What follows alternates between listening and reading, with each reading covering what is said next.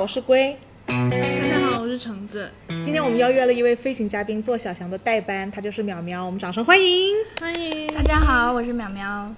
大家知道我们今天三个女人一台戏，就知道我们本期的话题不简单。我们今天的话题是什么呢？主要是来源于淼淼讲了一段很引发我们愤怒的段落。嗯，淼淼，请。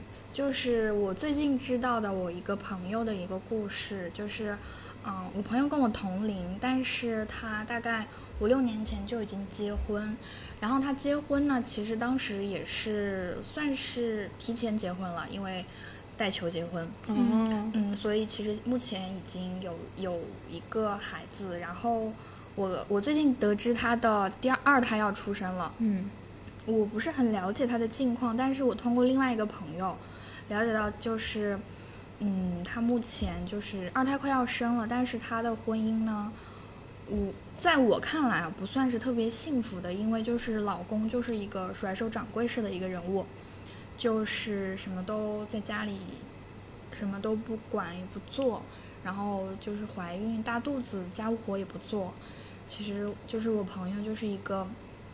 就劳心劳力在这段婚姻关系中，嗯就是也不是说，嗯，白天还要去上班啊，回来还要照顾老公，还要带孩子，就是一个非常全能的一个人。但是，但是我的朋友就是我们，因为我们是一起从小长大的嘛，然后我们都是很了解他的性格，就是一个非常，嗯，怎么说？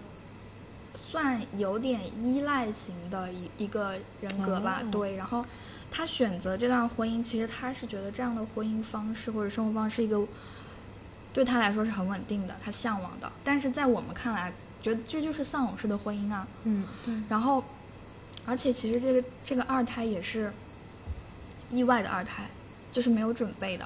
啊，但是他还是决定生下来，也不会也不会觉得可能多辛苦，就是在我们看来可能是丧偶式婚姻，但在他看来这就是他所追求的幸福生活。就嫁鸡随鸡，嫁狗随狗。，对我们的所以嗯他觉得他自己是幸福的，我觉得他是，我觉得他他的概念就是他觉得生活就是这样，他的生活就是这样。嗯但我们就是很心疼他，嗯，可是我们没有办法去劝他什么。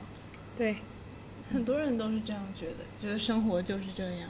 对，这这就件是事儿对，就是现代女性的婚姻现状，很多都是这样子，怎样子？就是，嗯，就是男人是这样的 啦，然后我在婚姻里我就是、嗯是这样的啦，我又能怎么样对呢啊？就凑合过吧。对啊，就是凑合过。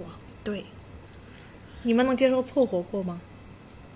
我觉得我不行，我觉得就是因为我们不行，所以才未婚啊，我们三个未婚啊，所以就是我们不能接受凑合过，是吧？ 对这里的凑合过，我觉得宽 range 很大耶。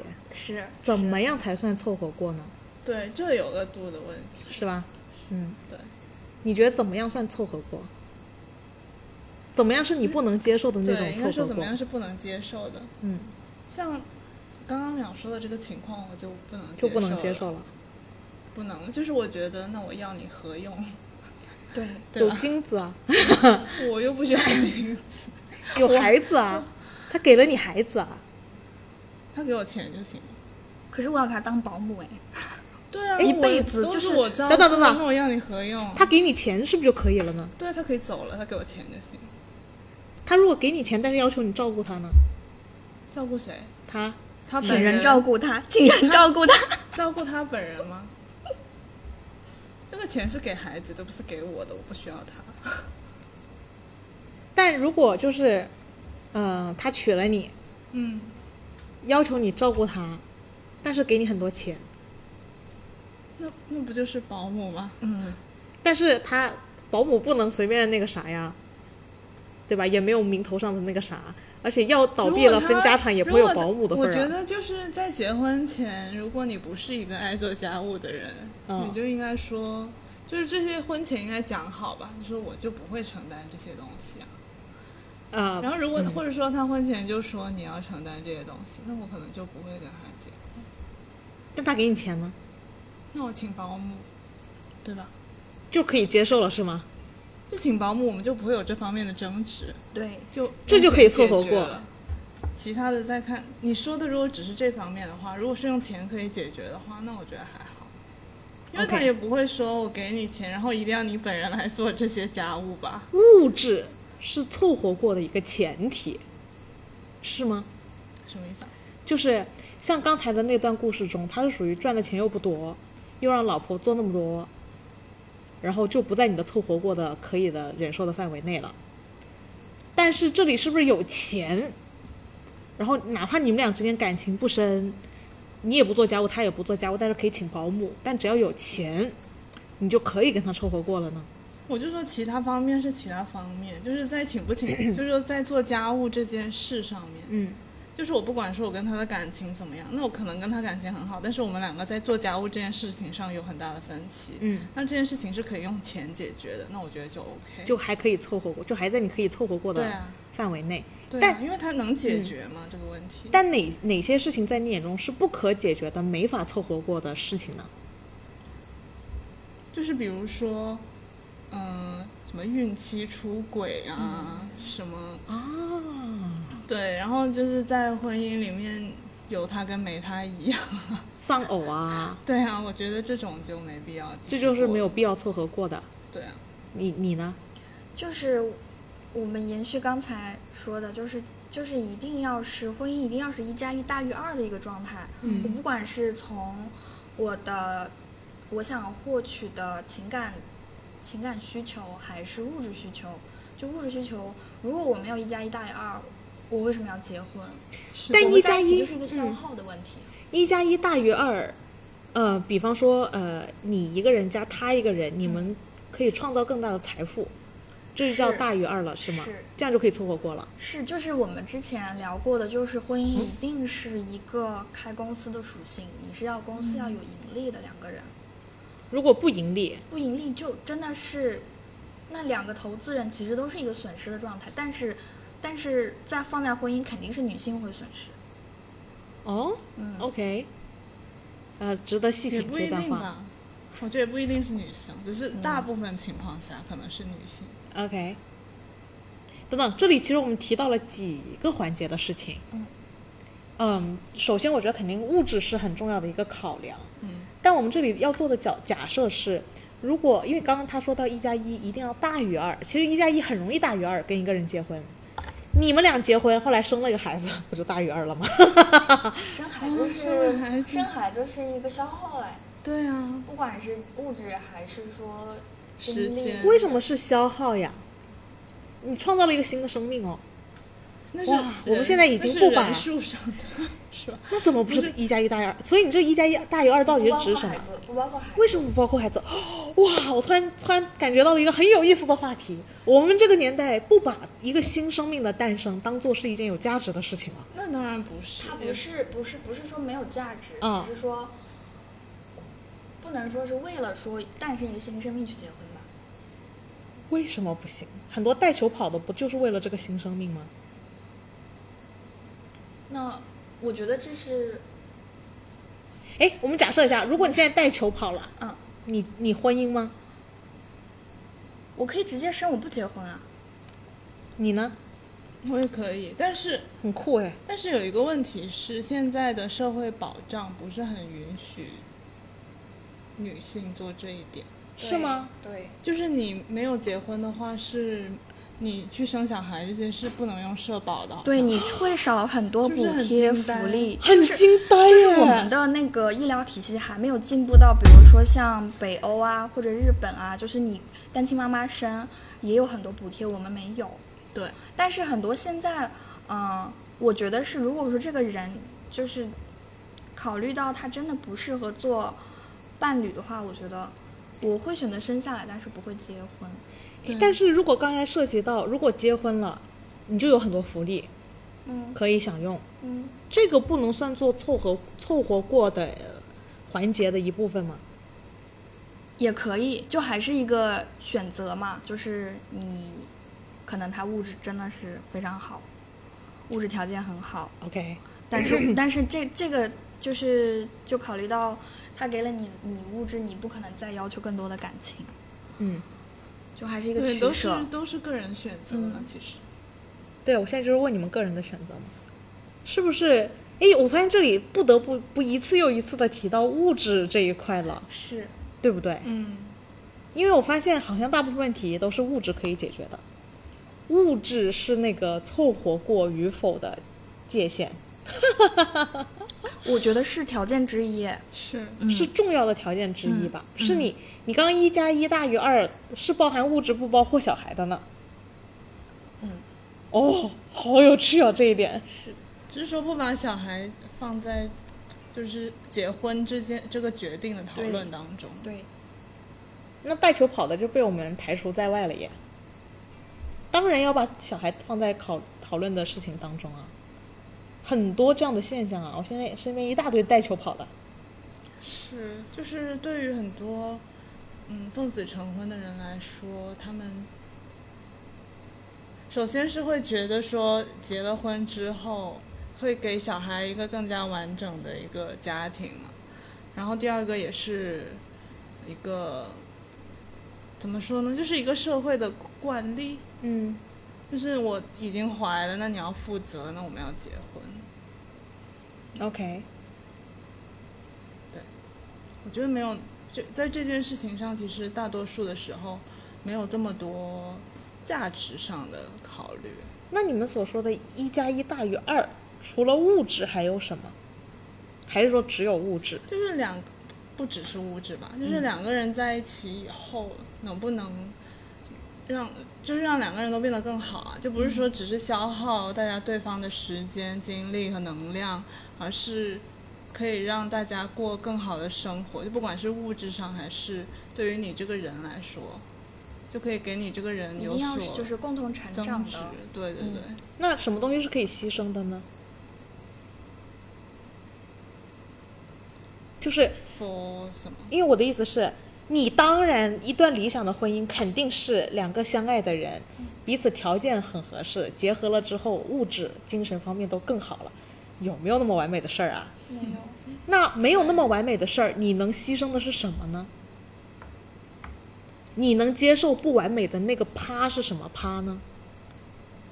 比如说生出畸形的小孩，基因不合适，是有这样的现象的哦。那肯定是有啊。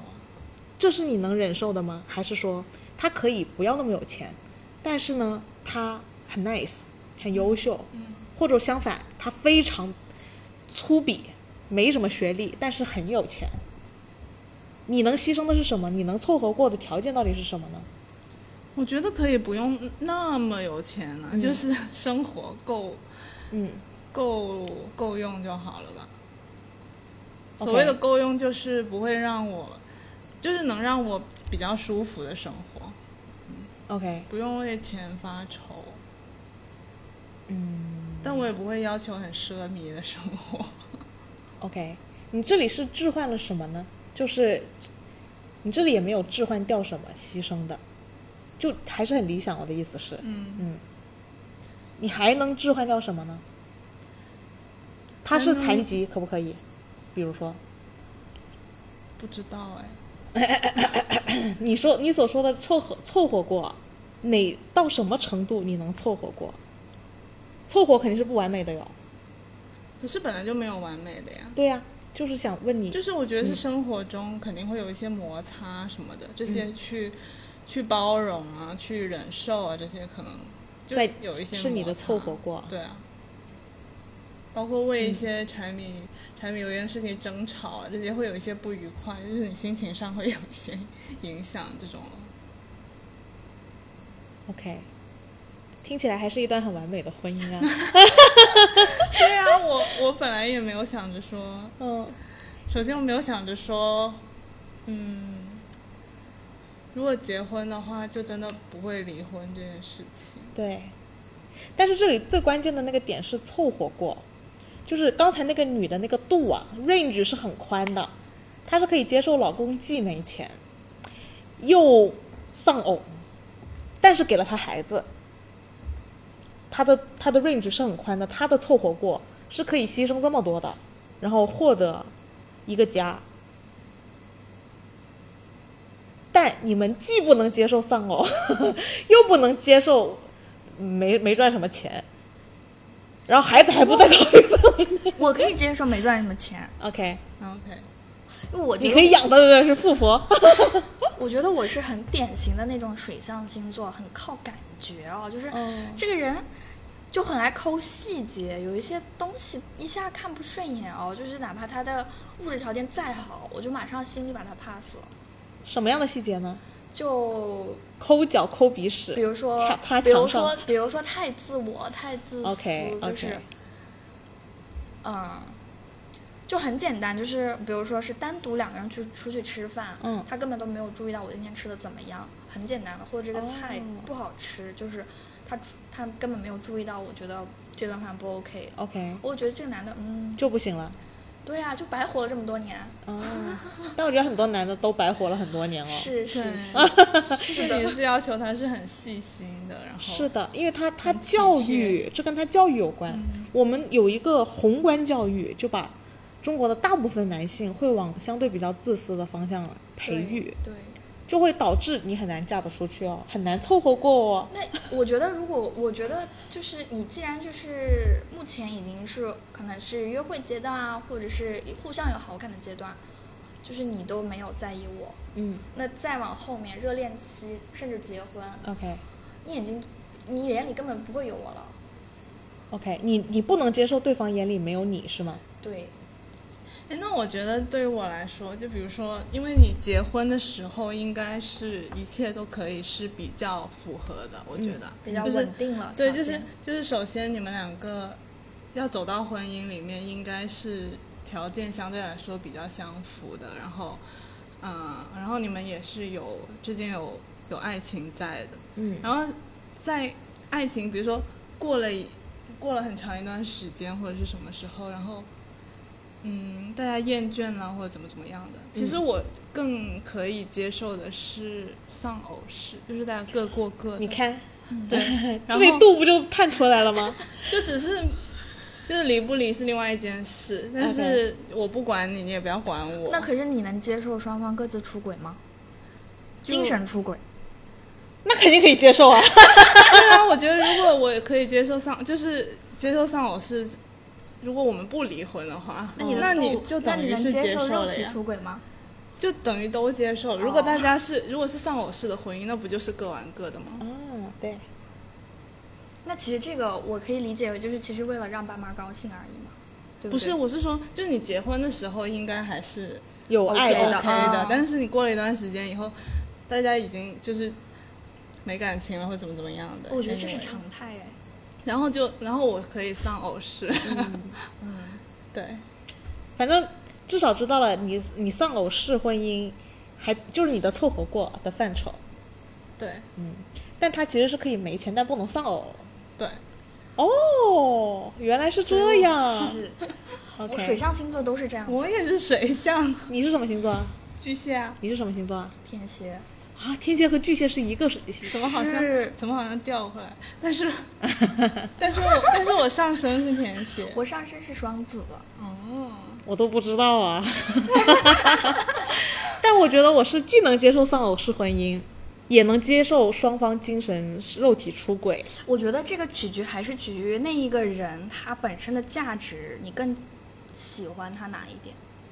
嗯，也是也是但，每个人喜欢动心动的点不一样，对不对？嗯，你会对一个人怎么样的点心动呢？性功能， 是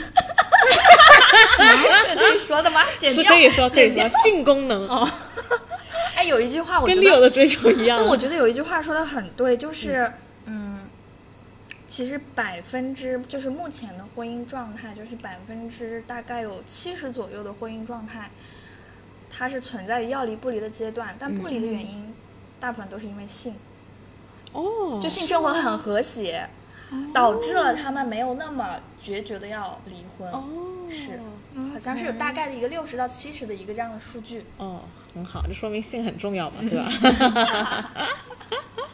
他他在你的优先级排第一哦，嗯，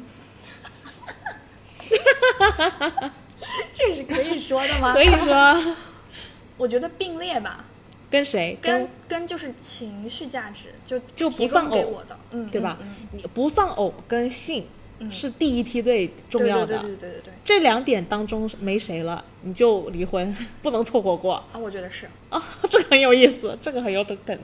你是可以接受上偶，对， 但是什么和什么会导致你不能凑合过？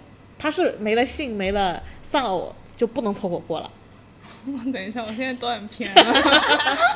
你啊来说说你在说吧什么？对，你先说说你吧。我觉得怎么样？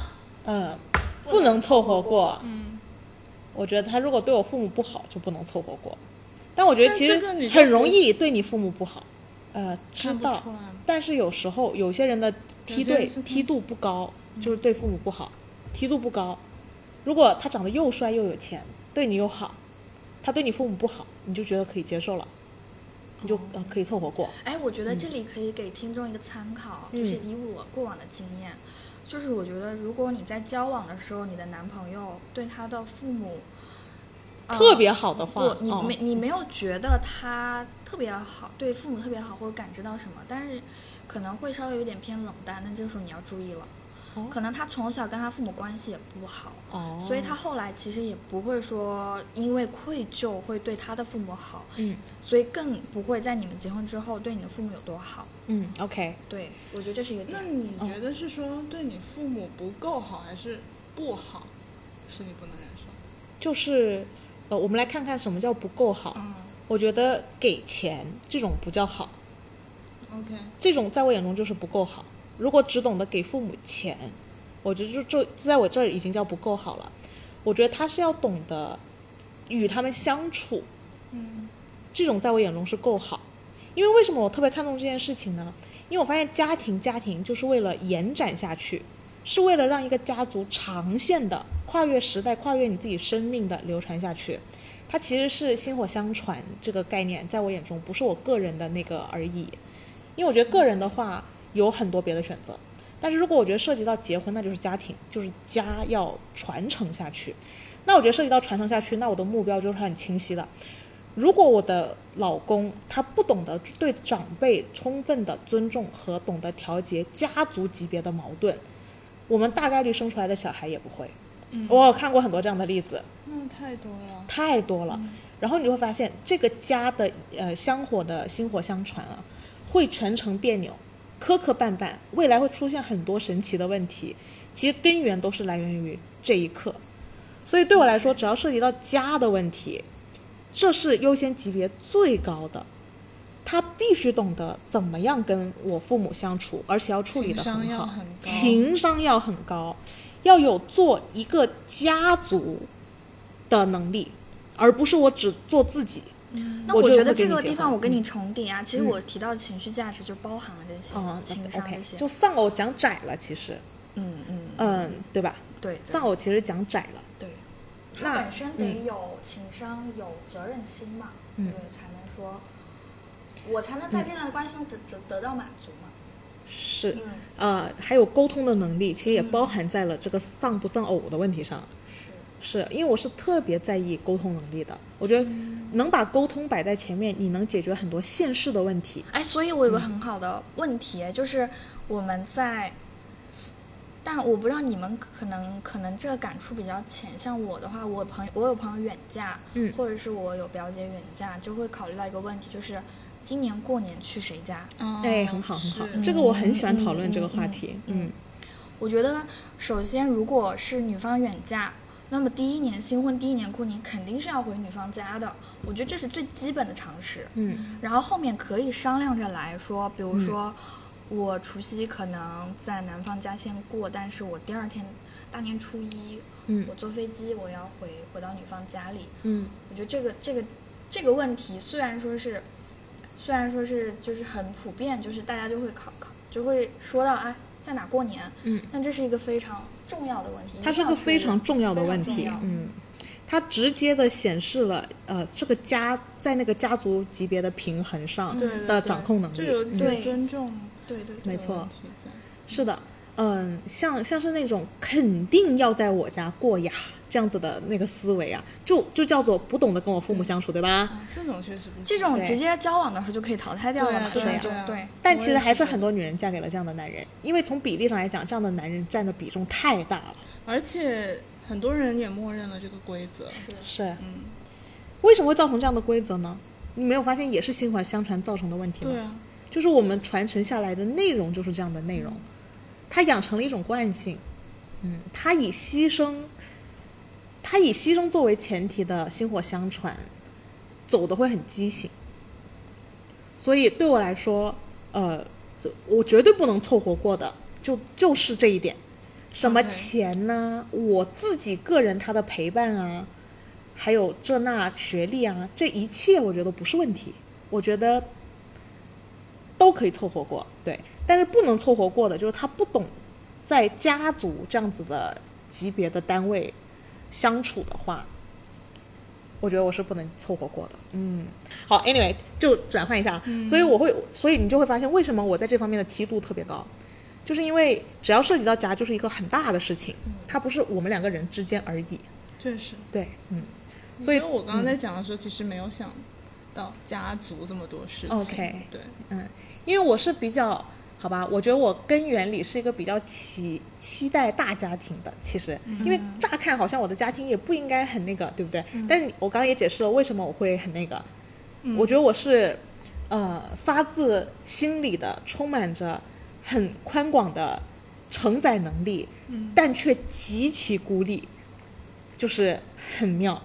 所以我其实内心我很我很期待是做一个很大型的家族，可以延延展很多个世纪。嗯，嗯呃，当然，我甚至不觉得，你你知道我其他方面的 range 就特别宽了。我觉得我跟一个女人也是有可能实现这件事情的，我跟一个老男人我也是可以实现这件事情，我跟一个十二岁的少年，我觉得我也是有可能实现这件事情的。就其他 range 在我眼中都不是问题了。嗯，对，但是我想走很远这件事情，它是我的一个就是主旋律了。嗯，是的， OK 嗯，因为我觉得剩下的事情是，你会发现一旦这个人具备沟通能力，就他愿意跟你沟通，愿意懂得与人好好相处，其他事情是动态的，是可变的。嗯，但他如果在这一件事情上如果是这样的，其他事情所有事情都是不可变的了，那确实就很可怕就。嗯，很难维持一个长久的关系。是有些可能是你当下能凑合，对你凑合着凑合着你就凑合不了了。其实我是想找到这个问题，你会发现，你你会发现婚姻有时候也是个漩涡，嗯，你有一条底线，一旦没有理清，你进入了这个漩涡，它后来的牵扯就太大了，就盘根错错杂。比如说你们的财务一定程度上是绑定的，嗯，很难分割。比方说你们的血脉是绑定的，这很糟糕。有了孩子之后，是跟谁，谁教育他，受不受你们俩影响，他未来痛不痛苦，他自不自杀，跳不跳楼，他自己未来能不能有自己幸福的婚姻，他他一旦进入这个漩涡啊，他的那个盘根是很错杂的，还有周围的舆论啊，还有很多方面的很复杂的问题哦。我觉得我呃最重要的是它牵扯了你的时间，你的投入，你一旦投入了，你收不回来。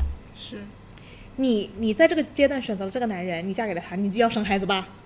你生了孩子，你一定会耽误别的事情，但很有可能你还不止生一个。我们现在要奔三胎去，三胎意味着你可能十年直接消失，简直就是吧。对吧？简直就是吧！如果三胎的话，一个女人嫁给一个男人生三胎，十年就没了。你这个时候再想回到职场，你要积积攒自己的实力，你几乎已经没机会了。然后接下来你就是嫁鸡随鸡，嫁狗随狗吧，你你你可凑合的空间就会变大，是，这就很可怕了。所以我就觉得还是挺可怕的。你就越凑合越凑合越多，你凑合着凑合着，性当年还可以，现在性不行了，也接受吧，对吧？因为还有很多别的问题。当年反正没丧偶，现在哪怕丧偶了吧，但是还有我现在还有孩子啊，这那这那，也可以接受丧偶了。就是我觉得有时候有些底线一旦松开，就是无底洞了。所以本身我们女性在婚姻中往往是一个弱势的一方，在婚姻前其实很多事情要甚至要往前想几步。比如说，我们对愿意说结婚后可能 OK，可能我愿意生三个，不是我愿意生生一个孩子，嗯，那我们可能最坏的考虑，可能我们要往三胎去考虑。如果你能接受，可能你生过生一个之后，嗯比如说啊，现在可能你你生的不是男孩儿，假如这个、可能你还要再生一胎，可能你要往最坏的结果去考虑。嗯然后比如说你你的男朋友在你们俩谈恋爱的时候，他可能每天要打会游戏，那你就要接受，可能最坏结果就是他天天打游戏，嗯天天打游戏，打下班之后很长天天打游戏对。，怀孕的时候也在打游戏。对，我觉得就是可能什么事情女性就是要往往前再考虑两三步。是的，是的，是的，呃呃，而且而且这个问题我觉得也是很也是有陷阱的。你现在能接受的 range，你你坚持不住的，你一旦进了之后，而且他现在给你的答应，你你也只能当他放屁所。以，所以我觉得一定要往往最坏的地方想，就是是男人的优，就是你一定要把他的优点，可能会觉得说结婚之后会慢慢的淡化，但是他的缺点一定会无限放大，一定是一定会的，对，然后你还能不你还能忍受。是，就是嗯 我觉得太难了，我我没有办法想象，要跟一个人天天在一个屋檐下一堆一堆， 你不能想象吗？然后要这么久，我不能想象，我没有办法。那个王家卫眼中的梁朝伟就可以。 那天听王家卫的采访，快把他我和笑梁死朝伟了。可以啊，他和梁朝伟可以， 大概就是苏醒可以跟张远在一起哦的那个可以。他说，呃，你你拍一部电影，可能一不小心三个月，再不小心十年，你你对他就是一兜一兜。嗯，你得找一个你真的能日看夜看，不至于反感到想死的人。他说梁朝伟对他来说就是这样的人，有没有听到了爱情的感 觉？但我觉得这里其实性别，你知道，我我我性别一直在我眼中是嗯非常弱化的，我真的非常在意这个人的本质，对，因为我的目标是那样的目标嘛，所以我我是可以为了这个目标牺牲很多别的东西，以达到这个目标的实现，所以我会非常可以包容。一切别的问题，而且在我眼眼中已经是放大放大了十倍的严重了。我现在唯一最重要的那一件事情，就是那么一件事情。他他有了这件事情，对我来说是非常高额的价值。嗯，我觉得我是为了这个价值，我可以付出很多的人。嗯，嗯，然后今天呢，也是希望可以给大家来做一个可参考的，呃，对值得思考的一个关于你能忍受的一个度的范围。好，今天这大概就是我们的节目啦。嗯谢谢各位收听，谢谢。谢谢，拜拜拜拜